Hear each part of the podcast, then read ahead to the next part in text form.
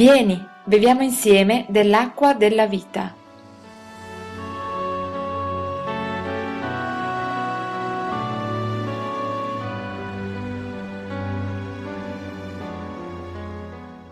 Libro dell'Esodo, capitolo trentatré.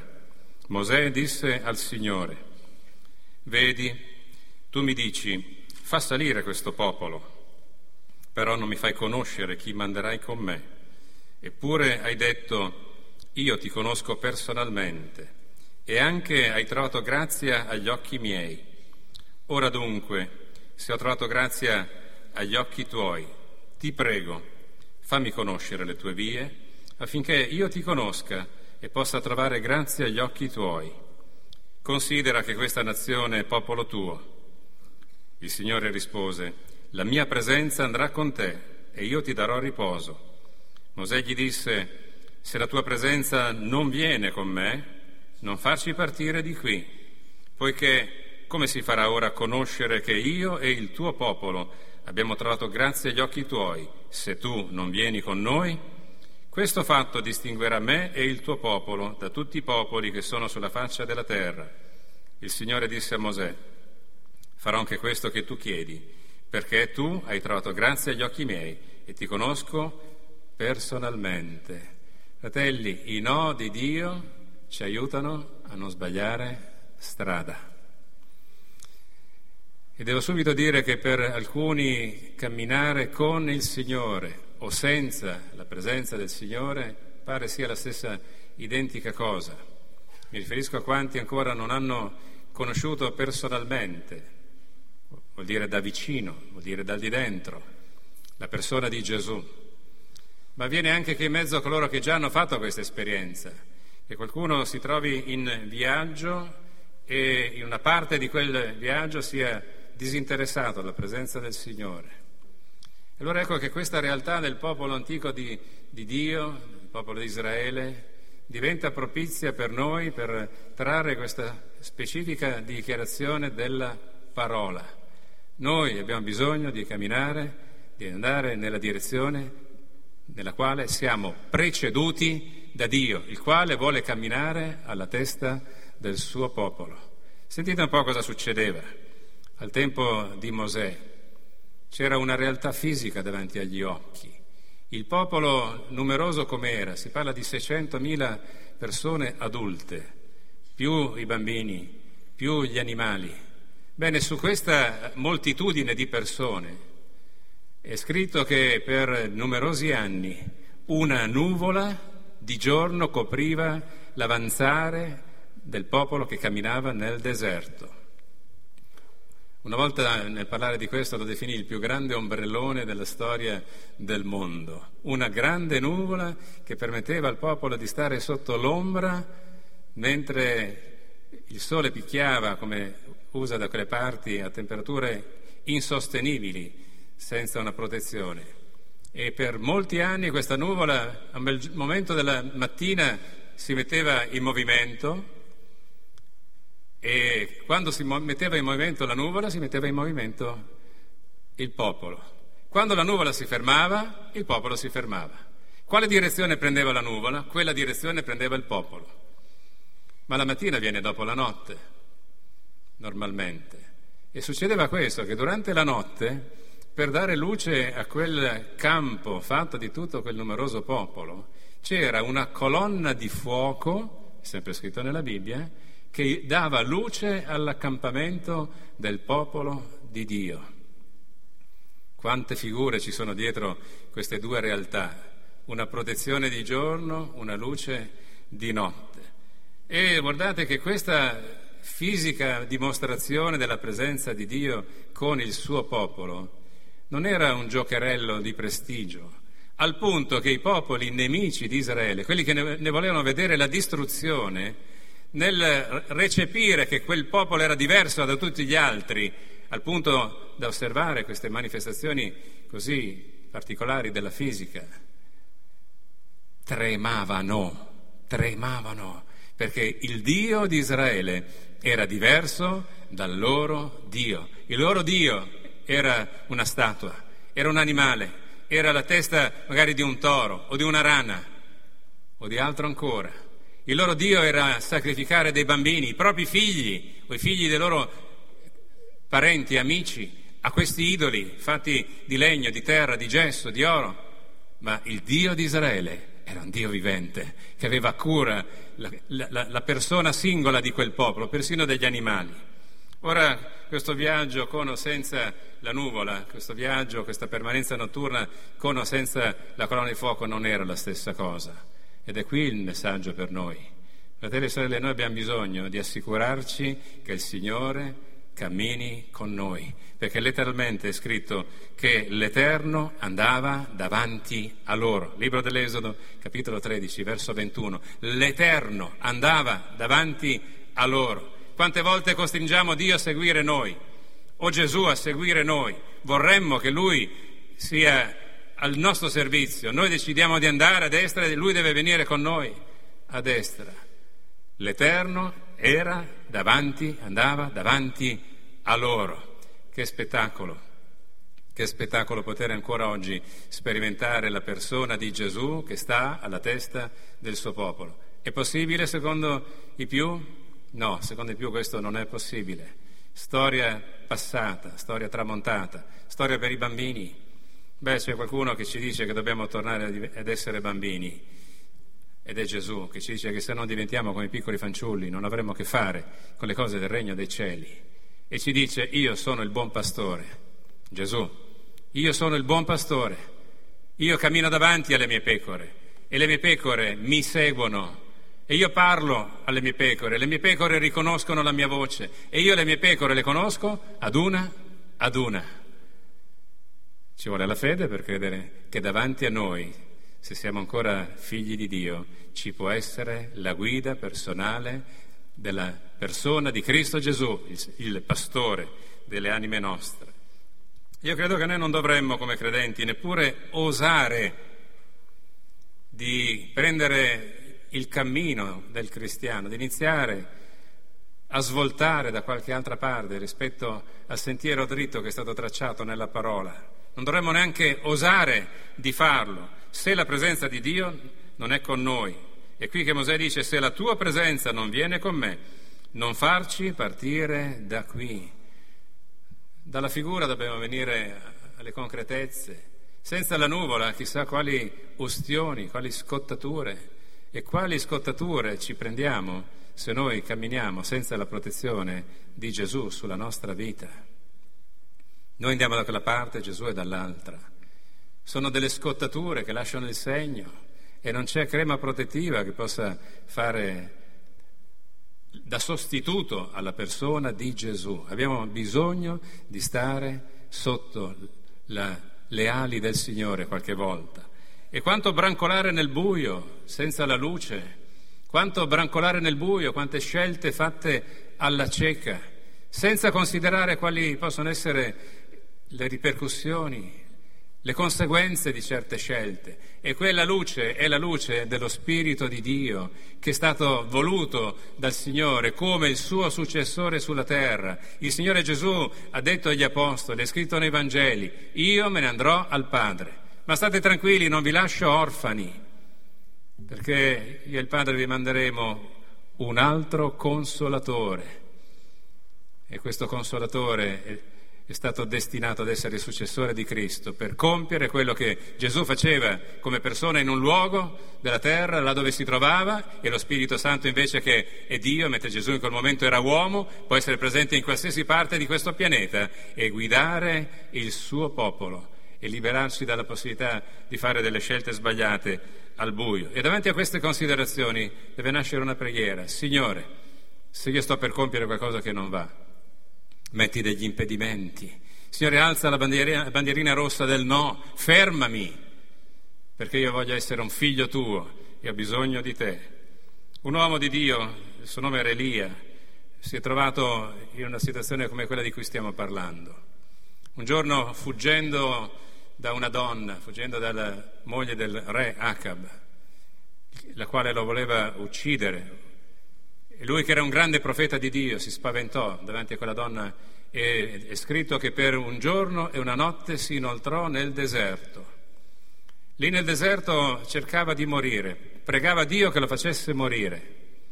Poco prima aveva di fatto giustiziato quattrocentocinquanta falsi profeti. Davanti alla dimostrazione del fuoco di Dio che era sceso del, dal cielo per testimoniare che Elia era il vero profeta e che il Dio di Elia era il vero Dio, eppure stava tremando ed entrò per una notte, un giorno e una notte in quel deserto. E il Signore fece la stessa strada, andò contro questa regola d'oro che dovrebbe essere noi dobbiamo seguire Lui e non il contrario. Dio andò dietro ad Elia, lo raggiunse e parlando con lui gli dice: tu ora devi prendere e tornartene indietro e tornerai al monte Oreb, al monte di Dio.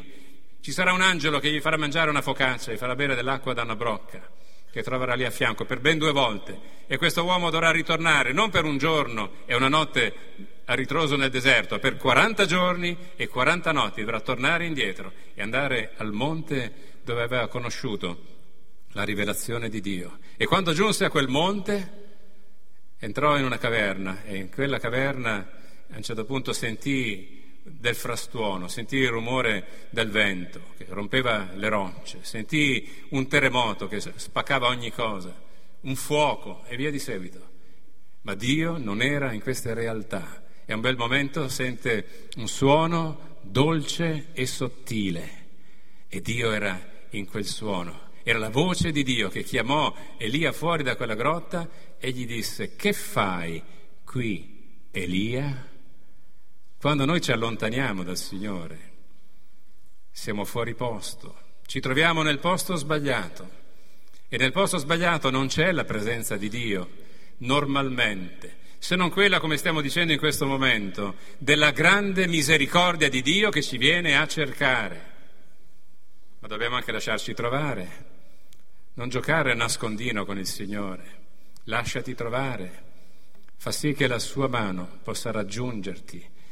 Forse in quel "che fai qui tu, Elia" sarà stato un messaggio forte, avrà forse lasciato il segno in quell'uomo, ma quanto bene gli ha fatto, e da quel momento in poi sentirà un'altra voce, la stessa voce che gli dirà un'altra cosa e dirà: ora rifai la strada nel deserto, torna indietro e va a nominare profeta al posto tuo Eliseo, che è già lì pronto, che ti aspetta. Fratelli e sorelle, quanto a noi, sappiamo molto bene che quando il Signore non è con noi, vuol dire che noi siamo fuori posto. Quante volte corriamo troppo in avanti, precorrendo i tempi, i tempi della natura in certe situazioni e quelli di Dio, e quelli di Dio in altre. Quando siamo avanti, lontani dal Signore, siamo disposti a prendere questo libro certe volte e a prendere qualche parola scritta nel libro di Dio, e arrampicandoci un po' come si fa sugli specchi certe volte, siamo disposti a tirare dalla nostra parte l'interpretazione di questo passo che leggiamo, quello che ci fa comodo. Fratelli e sorelle, la parola di Dio non deve essere un elastico da tirare dalla parte che ci fa piacere di più, ma dobbiamo imparare a riconoscere nella parola di Dio lo strumento per eccellenza per ricevere dal Signore la guida per i nostri passi. E quando siamo fuori posto dobbiamo tornare indietro, dobbiamo tornare sui nostri passi. Questo non lo dice un uomo, lo dice il Signore. Alleluia! Popolo di Dio, impariamo a supplicare la presenza del Signore con noi. C'è un altro uomo che ha fatto un'esperienza di lontananza da Dio. Quante volte abbiamo parlato di Pietro?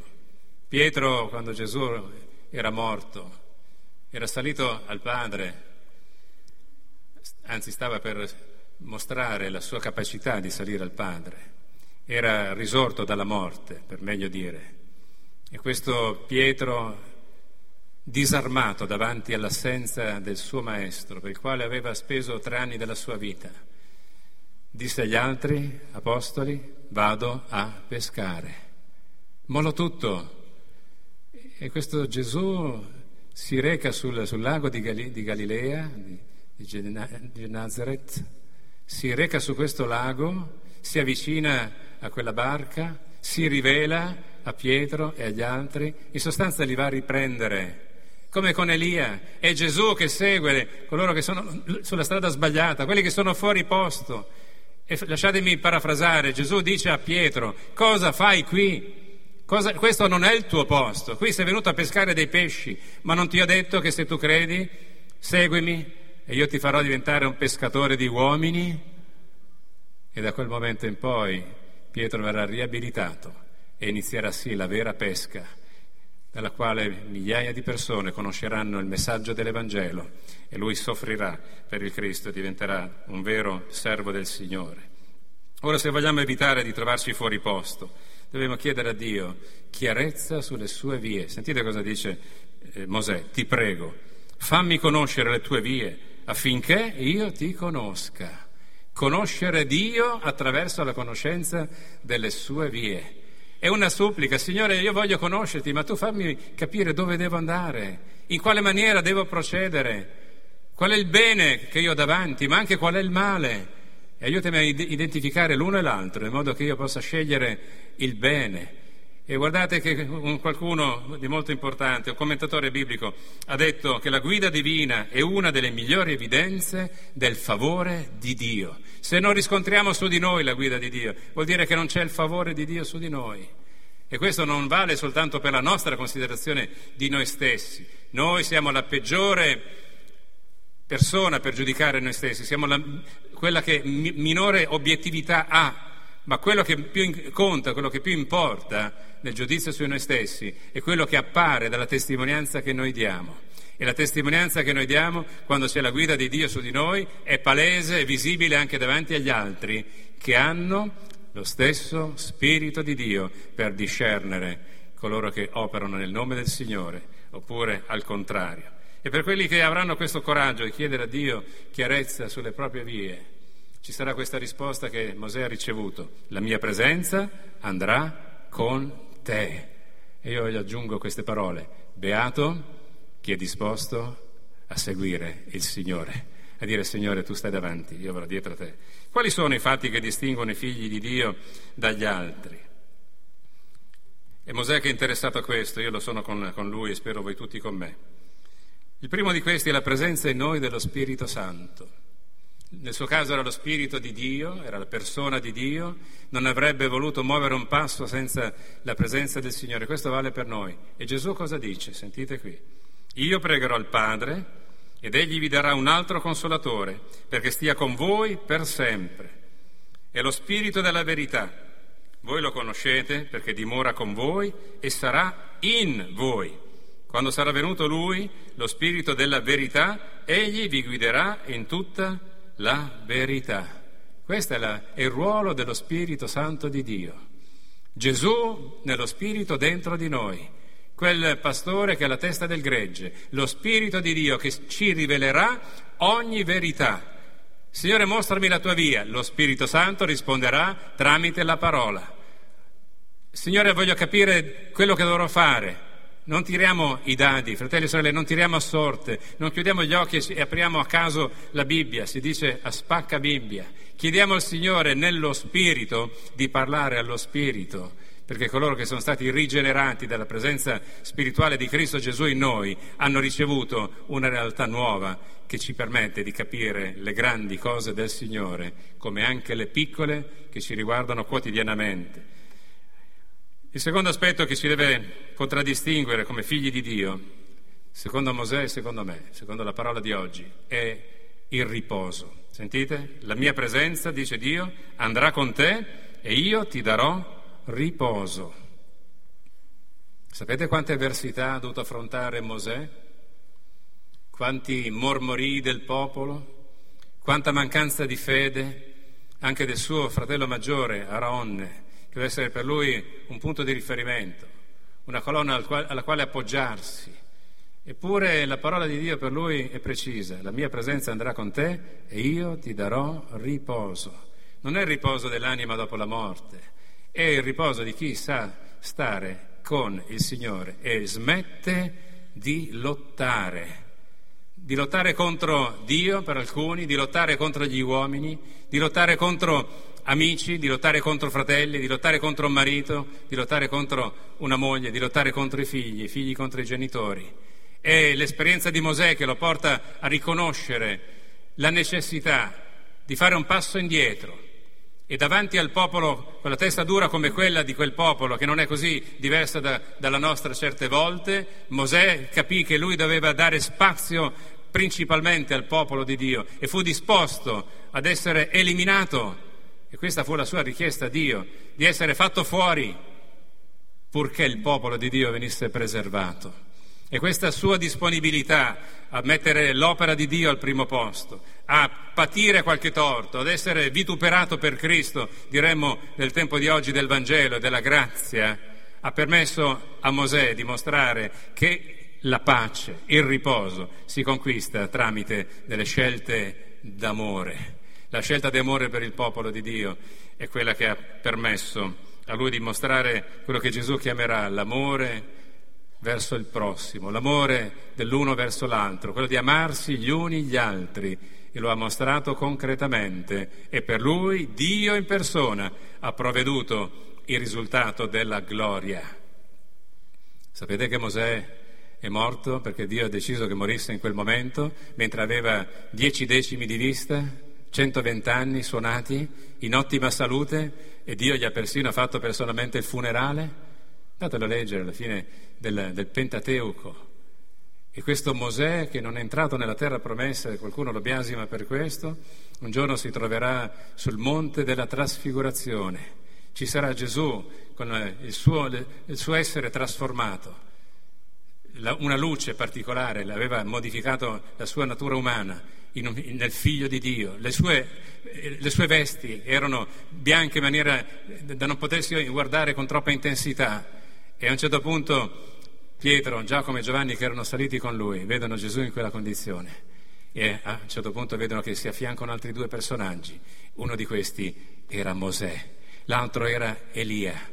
Questi due personaggi che avevano sbagliato strada in certe circostanze, queste due persone che vengono chiamate in causa molte volte anche per, per dei momenti di debolezza. Mosè ha avuto i suoi momenti. Mosè non è entrato nella terra promessa perché ha percosso con violenza quella roccia anziché parlare come era stato richiesto da Dio. Eppure questi due personaggi li troviamo sul monte della trasfigurazione, e Dio, il Figlio, anticiperà a loro quale, la, la, quale sarà il giorno, il momento, le condizioni, il motivo della sua morte per la vita di moltitudini di persone, tra le quali ci siamo anche noi. E in questo amore dimostrato, che dobbiamo dimostrare anche noi se vogliamo distinguerci dagli altri che non sono figli di Dio, Gesù dice: io vi do un nuovo comandamento, che vi amiate gli uni gli altri come io vi ho amati, anche voi amatevi gli uni gli altri.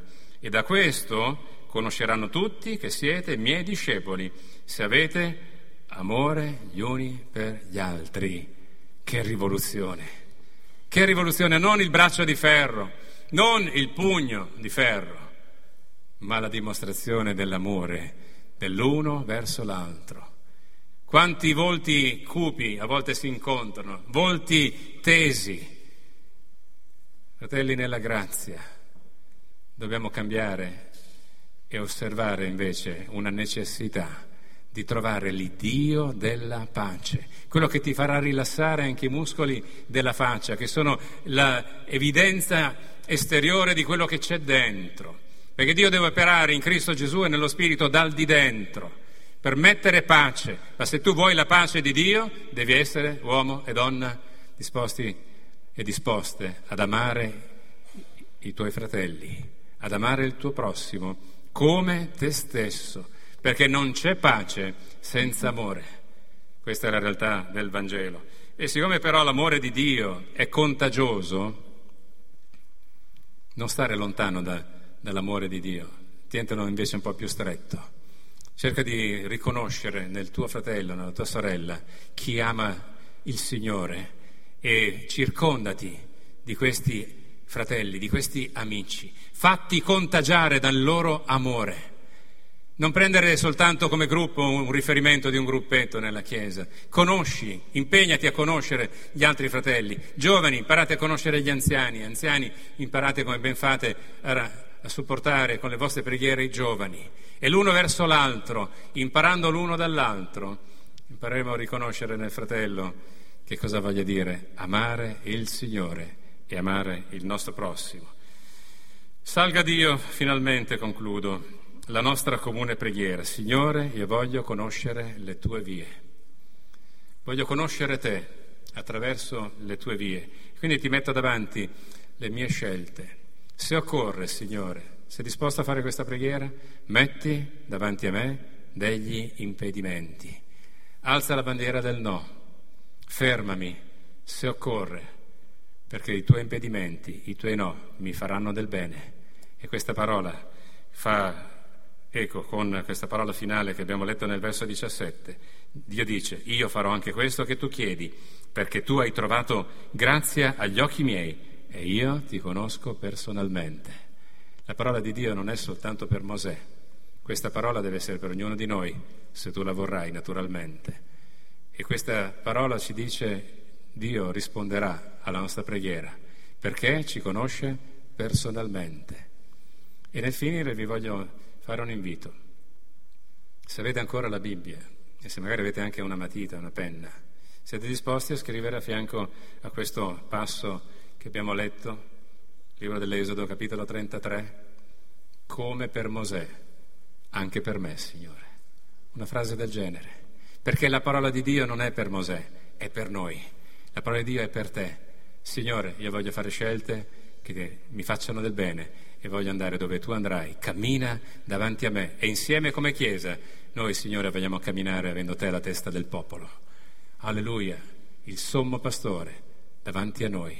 Amen. Alleluia.